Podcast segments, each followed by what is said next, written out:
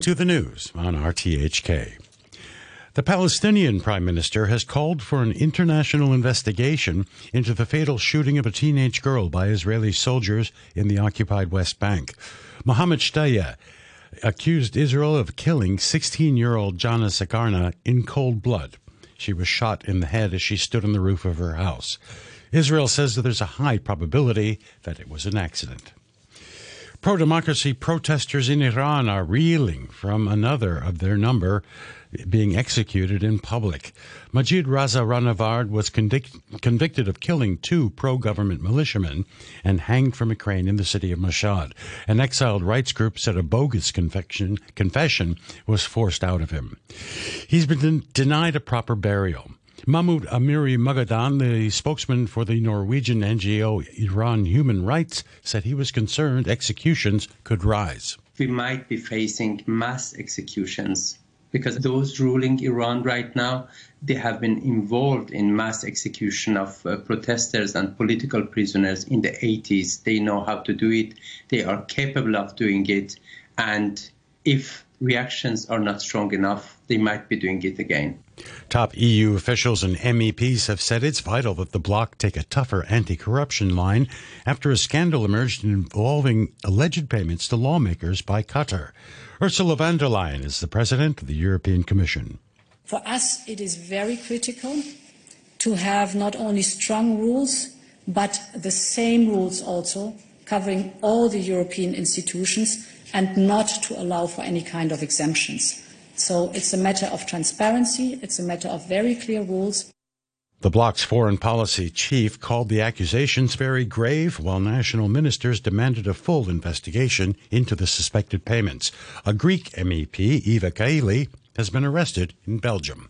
You're listening to the news on RTHK. Cheers, Andrew.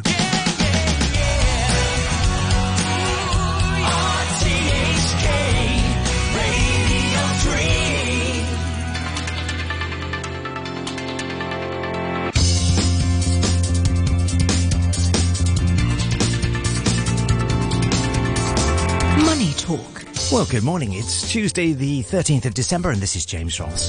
Uh, in the headlines, investors around the world are awaiting the outcome of the Federal Open Market Committee meetings today and tomorrow, and will announce tomorrow changes to the Fed funds rate.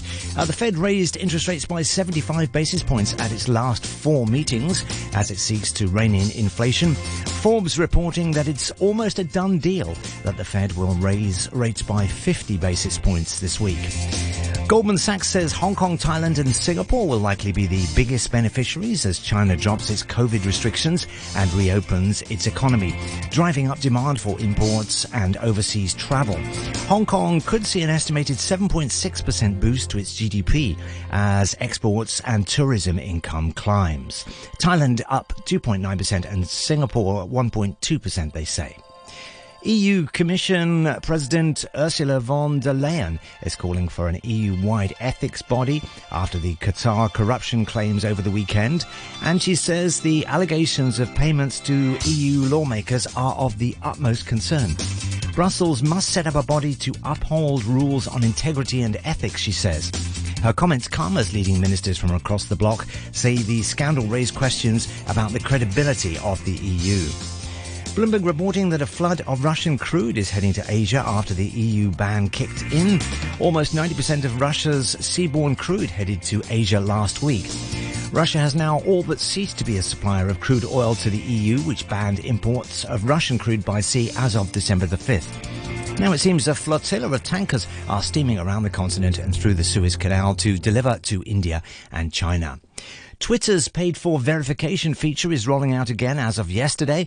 It was paused last month after being swamped by impersonators. It's still 8 US dollars a month, but there's now an increased fee of 11 US dollars for those using the Twitter app on Apple devices. Twitter's owner Elon Musk has previously said in tweets that he resents the commission fee that Apple charges on in-app purchases. And Bloomberg reporting that Richard Li is weighing investing around $200 million in his insurance company, FWD, as part of a funding round people familiar with the matter say. Uh, such an investment would help support the insurer's growth plans ahead of a long awaited Hong Kong initial public offering, which could take place as soon as 2023, they say. Well, we'll be joined on the show today by James Wong, Managing Director and Chief Investment Officer at, Le- at Lead Securities, and Frederick Chu, Managing Director at Magnum Research. And with a view from Japan is John Beirne, uh, Vice Chair of Research at the Asian Development Bank. Well, don't forget if you have any questions for our guests, you can email us at moneytalk at rthk.hk, text us on 63935925 or our Facebook page, Money Talk on radio on RTHK Radio 3 and on Twitter we're at Money Talk Radio 3. Money Talk on RTHK Radio 3. Well, let's take a quick look at the markets. And starting on Wall Street, where US stocks rose overnight, lifted in parts by gains by Microsoft and Pfizer as investors readied for the policy announcement from the Federal Reserve tomorrow and the release of inflation data later today. Uh, Microsoft rose almost 3% after its deal to buy a 4% stake in the London Stock Exchange Group helped to boost each of the three major indices. Uh, the Dow rose 1.58% to 34,005. The S&P 500 up 1.43% to 3,990. And the Nasdaq adding 1.26% to 11,143. Uh, consumer inflation data out later today expected to show that prices in the US increased by 7.3% in November on an annual basis, uh, slowing from the 7.7% rise in the previous month. European stock markets ended lower as investors also looked ahead to the Fed announcement and Thursday's monetary policy decisions from the ECB, the Bank of England and the Swiss National Bank. The pan-European STOXX 600 closed down 0.4%, with mining stocks losing 1.6% to lead losses, with only oil and gas stocks making gains. France's CAC 40, the UK's FTSE 100 and Germany's DAX all shedding around 0.4%. Hong Kong stocks finished Monday with big losses as a forecast beat, beating read on US factory gate inflation dented hopes for a more dovish turn by the Fed. The Hang Seng Index sank 2.2% or 437 points to 19,463. The Shanghai Composite down 0.9% to 3,179. The Shenzhen Composite losing 0.7% to 2,061. Japanese stocks lower as losses in the mining, chemical, petroleum and plastic and transport sectors led the market down. At the close in Tokyo, the Nikkei 225 falling 0.21% to 27,842. In commodities, Brent crude currently up 2.73% at $78.18 a barrel. Copper down 2% at $380.05 a pound. Spot gold almost unchanged at $1,781.41 an ounce. The US 10-year bond currently showing a yield of 3.61%. And in currencies, currently the euro buying $1.05, uh, the US dollar standing at 137.66 Japanese yen, the pound buying 9.54 Hong Kong dollars at the moment. The yuan standing at 6.98 against the US dollar. And Bitcoin currently trading at 17,170 US dollar. Uh, looking at the ASX 200, uh, currently it's at $7,206.80.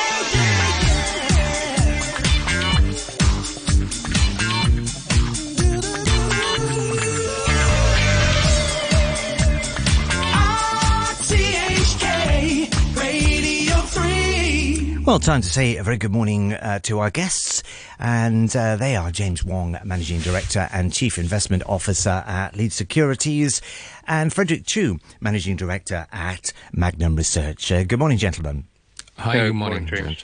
Uh, nice to have you on the, the show. And obviously, there's a lot of focus on the Fed decision, uh, which is likely to come out um, tomorrow. Uh, what are you What are you seeing in the markets, James? How are you How are you seeing that uh, decision going to go? I think there's uh, some uh, new feedback from the Fed Whisperer saying there's a split FOMC. Some insists the the the inflation is coming to an end is peaking. Others think it takes is uh, it sticks to the same narrative, thinking uh, the uh, the uh, rate decision is going to be higher for longer as always. But uh, there is some, there was some uh, strange movement in the markets yesterday. About 3 p.m. Eastern time, we see the market moves up. Basically, there was a panic bidding without any significant news outflows. So I think there might be uh, somebody already knew the CPI, how the CPI was going to be looking at. And uh, I think JP called out CPI was going to be 6.9% year over year. So that was a big decline from uh, from what people were expecting. I still think the uh, market is kind of uh, overlooking or underestimating the uh, the uh, determination that Fed has on uh, sticking with the longer for a higher for longer policy stance. And I I just don't think the given how the financial conditions that the U.S. is in right now, the Fed is going to be loosening up or pausing or pivoting anytime soon. So I think the consensus still holds uh, 4.75 to 5 percent rates uh, until March uh, 2023, and it's going to be there until the rest of the 2023, like uh, right. at least until November 2023. Frederick, is that a view uh, you agree with? Um, Forbes saying that uh, it's almost a done deal that uh, the Fed will raise rates by uh, 50 basis points. What do you think? Yeah, I think it would be uh, meaningful to watch uh, how the CPI comes up tonight. Um, if it's somewhere below seven percent, that kind of enhance the uh, the the market's projections towards uh, you know another fifty plus fifty next year. Um, uh, but I do agree with James that you know I, I just don't think that uh, the, you know the uh, the policymaker in U.S. is ready to uh, you know loosening the the um, the monetary stance even after you know 100 uh, basis points next next Feb. Um, I, I, think the you know I think I think most likely the, the the rate will be you know held flat at the, at this level before it can come down anywhere because if we're looking at um, the uh, the inflation it's still far away from you know, not, not to mention two percent, but even even um, uh, three um, percent. Whatever decision the Fed uh, takes uh, tomorrow, do you think that's likely to be reflected almost immediately the same by the ECB and the Bank of England? Yeah, I think so. Yeah, the I think the major uh, the the G8 or G20 countries are trying to catch up on, with each other in terms of rate differentials. And uh, whenever we see a country kind of uh, loosening its policy stance, like what Australia did, uh, it, we we saw a big uh, movement, downward movement in their currencies. So I don't think that's the thing that a lot of these countries want to see in terms of their forex uh, policies. So I, I I think yes, if the uh, United States is sticking with a 50 point uh, rate hike. Uh, I think we're going to see that in ECB as well, but not that, not still not exactly sure about Australia because when when we saw the pattern that NAB uh, moved its rates, we can we can saw that it's largely associated with the uh, uh, salary improvements over the year, and uh, the we, we we can see that among G20, United States still having the highest uh, highest uh, year-over-year change of salary and uh, it's coming down a little bit, but not as much pressure in terms of salary in the in the, ECB or in the in England. So so that's probably one of the small differences that they might have in terms of making policy decisions. Mm. Um, oil and sta- uh, oil and gas stocks uh, rising in Europe um, as we hear Bloomberg reporting that a flood of Russian crude heading to Asia after the EU ban kicked in. Almost 90% of uh, Russia's seaborne crude headed to Asia last week as uh, Russia ceases to be a supplier of crude oil to the EU. Frederick, you know, are you seeing that uh, you know the oil and gas and energy is still d- driving the market? Yeah, I, I think uh, Asia, it's probably uh, mainly China will be driving the markets. If you're looking at China uh, on the zero COVID policies, obviously slowly being loosening up, and we anticipate you know, some kind of a uh, uh, com- well, not not really complete open, but you know, gradual open to um, uh, to back to normalcy, back you know, uh, starting next year, and which means that uh, two of the things that the uh, policymaker will will will be you know very um, emphasized on, you know, one one obviously being the property market, but the other one it's definitely going to be consumption. Um, so that is going to drive you know a demand on the on, on oil and gas and, and, and energy. What do you think on that uh, one, James? Uh, yeah, I think we've seen some uh, uh, messy or chaotic improvements over the past two weeks in terms of uh, loosening up, loosening up the uh, the zero COVID policy, but we're getting there. I think uh, it's going to probably take us about uh, three months or more to get there because uh, we right now we're in a, in the winter and uh, it's not really a favorable season to be loosening up, and uh, we we heard from a lot of our friends in mainland China, uh, major cities, CBD areas, uh, they were basically empty for the moment because people were scared that they're going to caught COVID if they uh, just step out of the door. But I think this is going to improve in a term, uh, in a matter of seasons, uh, quarters, probably one or two quarters. And when the uh, uh, the temperatures start to rise and when people uh, are more comfortable with uh, going out and the, the economy is going to come back and the demand for oil from China is going to come back. And I personally don't think the price cap for Russian oil is going to work. It never worked. Um, $60 per barrel is it's okay, but Russia, uh, apart from uh, going through some intermediary countries, they can always think of a lot of ways to export oils. For example, bundle them with with services, with solutions, or even with lab reports. Uh, and uh, I think the price cap is now going to make a, a significant impact on oil price going forward. Uh, just sticking with um, COVID restrictions being lifted uh, in the mainland, uh, Goldman Sachs saying that uh, Hong Kong could be one of the, the biggest beneficiaries, um, with our economy uh, being boosted by 7.6% uh, as exports and tourism, um, you know, rise. Frederick, is that is that something that you see on the local market? Is that going to help us here in Hong Kong? Um, in terms of uh, the you know China opening up, I, I, think more more beneficial it's for people who wants to travel to China. Um, that would you know they they, scrap, they, they scrap uh, the uh, the uh, strict quarantine rules. Um, I think for Hong Kong, uh, we still have to be more relying on uh, people coming in. Uh, if we if we talk about you know um, uh, supporting the uh, the consumer market, uh, right now I think what we are facing the dilemma is on the on the three day yellow code, which really blocked the interest for people who want to come in Hong Kong. Um, uh, but then we scrapped the quarantines for coming back. So you know, we, we all we got is people going traveling out. Um, but I th- I think it's you know there, will be a grace period uh, uh, for for Hong Kong and China to get uh, completely open, like like like what um, James has just mentioned, I mean, you know, it, it's going to go through, you know, some kind of um, uh, uh, bumpy timing when, when many people start to get COVID and then they got recover, so on and so forth just like uh, what Hong Kong has came through uh, in in March. Um, but then sooner or later, when when this uh, when this been uh, stabilized, then I think um, eventually, when more tourists is is, is uh, you know allowed to come to Hong Kong back to normal, then we will be uh, benefited eventually. James, are you uh, are you confident in uh, Hong Kong, uh, you know, rising on the back of those COVID restrictions being re- reduced in China? Yes, I am, but it's just just a, a, a matter of time. Uh, like uh, Frederick said, we are playing catching up in terms of losing up COVID zero policies.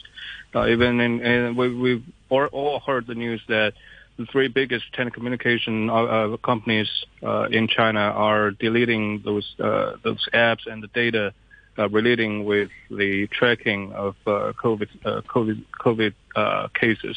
And here in Hong Kong, we still have the uh, Stay Home Safe uh, app. Active. Yeah, I guess I guess we're we're all yeah. wondering whether that's going to be deleted soon, aren't we? Exactly, exactly. I, am not exactly sure why this is still actively working. I, I don't think the government officials are giving us a reasonable explanation because even in mainland China, these apps won't work, uh, are not working anymore, and the data are being scrapped. So in here, I think it's the time for the policymakers, uh, the, the local policymakers to play catch up with the policy uh, improvements here going on in mainland China. I think it's going to take them a little time, but we're going to get there. Yes, it seems like we're, we're suddenly moving very slowly compared to everybody else, aren't we? Yeah. Yeah, I, th- I think one of the uh, you know uh, idea for the Hong Kong government is try not to uh, overtake the um, the central government. Mm, yeah, for sure. Well, hopefully we'll see some uh, changes on that uh, in uh, the very near future. Well, thank you very much, uh, James Wong, Managing Director and Chief Investment Officer at Lead Securities, and Frederick Chu, Managing Director at Magnum Research. Money Talk on RTHK Radio 3. A very good morning. This is Money Talk uh, with James Ross. In this week, it is 23 minutes past 8 o'clock, and we're going to turn now to uh, Japan for our view from Tokyo. And uh, we're going to be joined on the line by John Beirne, who is Vice Chair of the Asian Development Bank Institute. Uh, John, good morning to you. Good morning, James. How are you? I'm fine, thank you. Nice to have you on the show, and uh, you know, good to get a view uh, from uh, Japan as we regularly do on uh, this program. Um, I guess one of the things that you know uh, has been a focus in Japan over the last uh, well many months, I suppose, has been the depreciation against the the dollar. You know, currently the Jap- Japanese yen trading at around 137 to the dollar, um, which is a big change from you know a year or so ago. how are you seeing that? And, and, and you know, what does it mean going forward? Yes, I mean, it's a very good question. I think um, the yen, as you know, has been depreciating quite steadily throughout 2022, reaching its weakest point in October, on October 20th at around 150 uh, to the dollar. Since then, um, the trend depreciation has reverted somewhat. As you say, it's uh, currently at around 137. And this is largely due to, I would say, external factors. So um, I think the fundamental reason for the the yen depreciation over the course of the year has been the interest rate differential between the US and Japan. Now, looking ahead, there are some expectations that the US uh, Federal Reserve will not be as aggressive in its tightening cycle, and this is leading to a narrowing in this interest rate differential between Japan and the US, and therefore it's supporting uh, the strength of the yen. As well as that, of course, as you know, uh, tourism has opened up in Japan um, with a relaxation of the COVID restrictions on, on the borders um, in October, and this has helped somewhat uh, as regards yen strength. But the, the, main the main reason would be the external factor uh, with the with the U.S. Uh, monetary policy. Have you seen a, a, big rise on the streets in tourism so far in Tokyo? Well, I would say that it's quite limited at the moment, and the reason for that is we still see um, the zero COVID policy still in place in China. Now, until China opens up, we would not observe the huge uh, numbers in tourism that we had observed before the pandemic, and that's the reason why um, the exchange rate effect from tourism is still uh, quite limited. Um, there are, of course, increases in tourism numbers, but I don't think it's at the level that would um, really revert the, the exchange rate effects that we had observed uh, during the course of the year.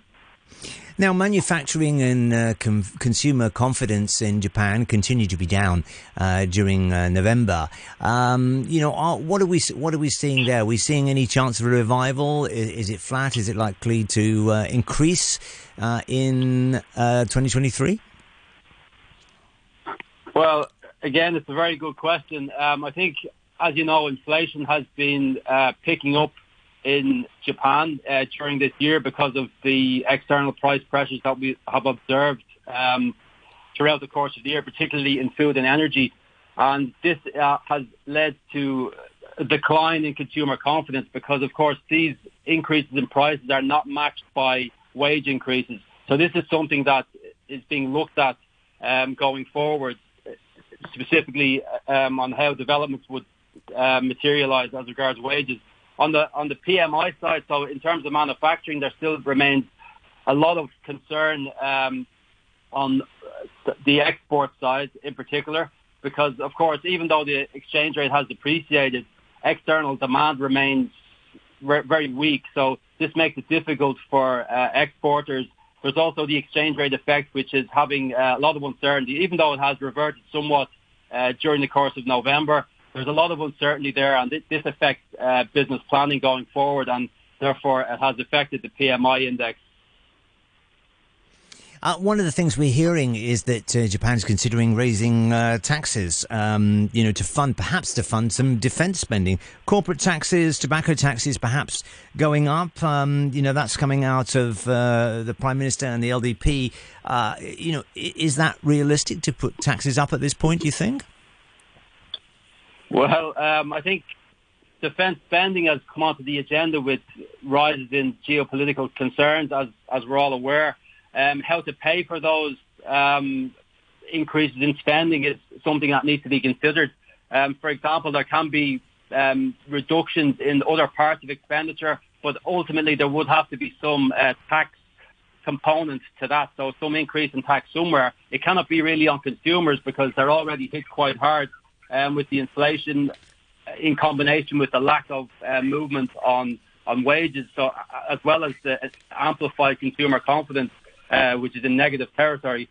Um, so I think that what they're looking at, or what is, what is being proposed, is at least um, some hit on on the corporate side because uh, profitability has been decent. Certainly, if one takes into account overseas earnings, which converted back into yen implies a, a large degree of uh, profitability. But I mean, I think there's a real problem with just taxing the corporate side because this would again push back any um, momentum towards achieving wage rise, which will be necessary over the longer term.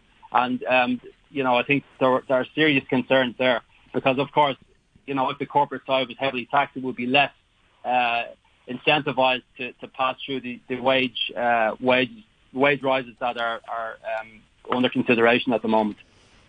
Well, we uh, await what happens with interest on that front. And uh, thank you, John. John Beirne, uh, Vice Chair of the Asian Development Bank, uh, for your view from Japan this morning. And also, thank you very much to James Wong, Managing Director and Chief Investment Officer at Lead Securities, and Frederick Chu, Managing Director at Magnum Research, uh, our guests earlier in the show.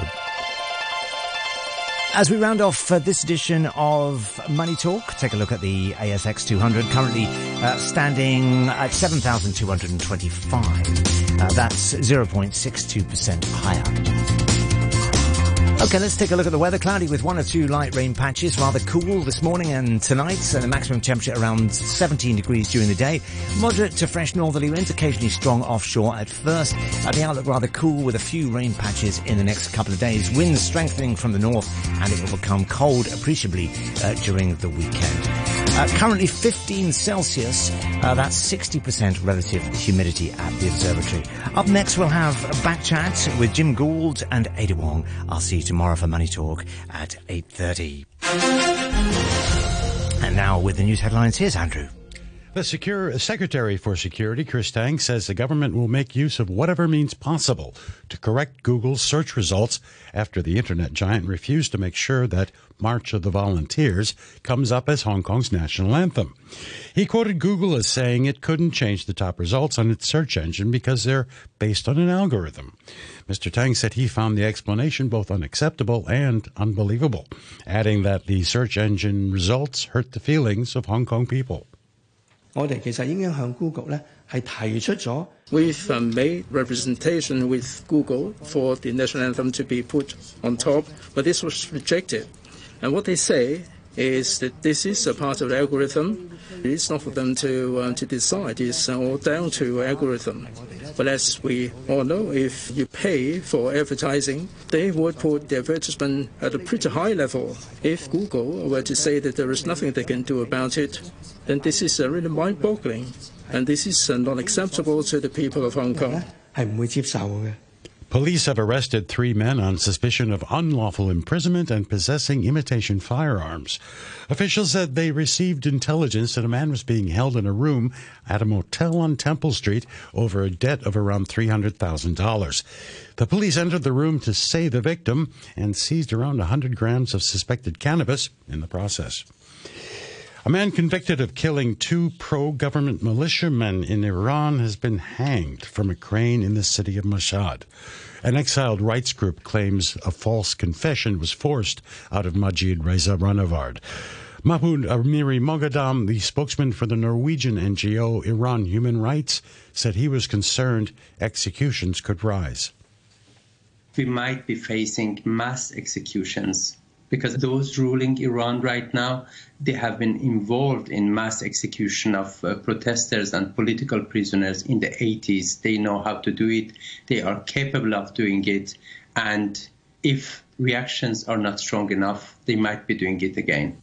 The Palestinian Prime Minister has called for an international investigation into the fatal shooting of a teenage girl by Israeli soldiers in the occupied West Bank.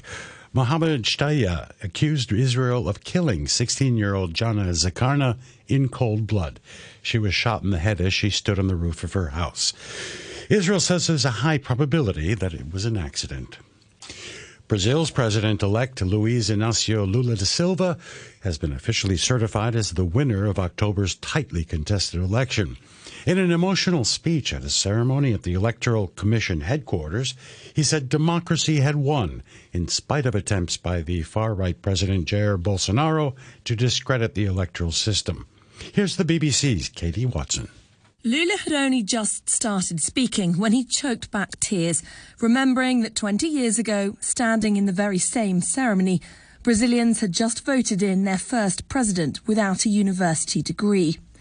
As he gathered himself, people stood up and clapped, chanting his name. Lula went on, I know how much this cost me and the Brazilian people, waiting for democracy to return to this country, referring to his victory after four years under far right Jair Bolsonaro. The president of the European Parliament says the institution is coming under attack after a scandal emerged involving alleged payments to lawmakers by Qatar. Addressing the chamber in Strasbourg, Roberta Metsola said the assembly would be launching an internal investigation over the corruption allegations. We will launch an internal investigation to look at all the facts related to the Parliament and to look at how our systems can become yet more watertight. There will be no business as usual. We will launch a reform process to see who has access to our premises, how these organisations, NGOs and people are funded, what links with